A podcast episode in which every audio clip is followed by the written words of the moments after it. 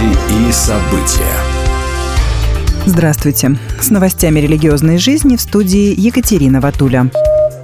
Канаде после начала скандала с захоронениями детей-индейцев сгорели по меньшей мере 33 церкви. Как сообщил телеканал CBC, начиная с мая 2021 года, когда в стране были обнаружены массовые захоронения детей коренных жителей на территориях специальных школ, в разных регионах Канады были сожжены по меньшей мере 33 христианские церкви. Последний случай был зафиксирован в декабре 2023 года. Специалисты уже доказали 24 поджога. Остальные инциденты расследуются. Эксперты полагают, что поджоги связаны с обнаружением массовых захоронений на территориях бывших школ для детей коренных жителей Канады, так как эти учебные заведения управлялись римско-католической церковью. Поджоги церквей осудил премьер-министр Канады Джастин Трюдо, заявивший, что граждане не должны вымещать зло на зданиях, которые могут быть местом утешения для других людей.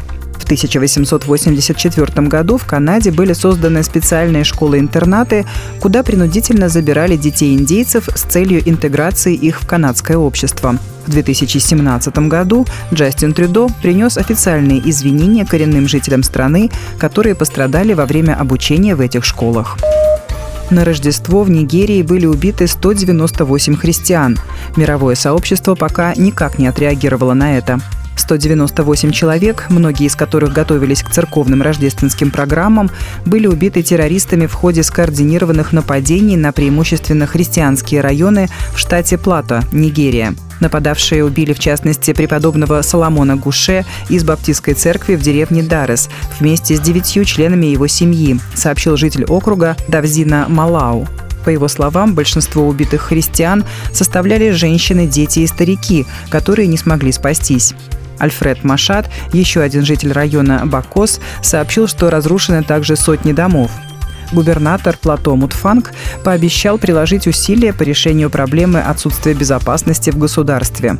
Но, как отмечает Christian Today, местные власти каждый раз заявляют нечто подобное, но год от года положение христиан в Нигерии становится только хуже. Согласно отчету World Watch List организации Open Doors за 2023 год, Нигерия лидирует по количеству христиан, убитых за веру, а также по количеству похищенных христиан. В Сеуле совершили юбилейную католическую мессу о примирении между Северной и Южной Кореями.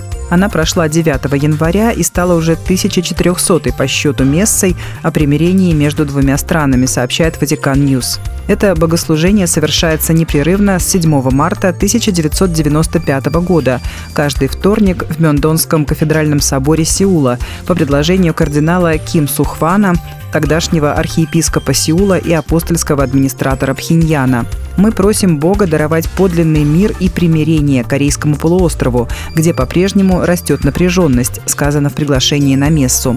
Нынешний архиепископ Сеула Петр Чон Сунд Хэк призвал взращивать единение с Господом, с нашими близкими и с самими собой, воплощать миссию, живя по евангельской логике в контрасте с логикой мира сего.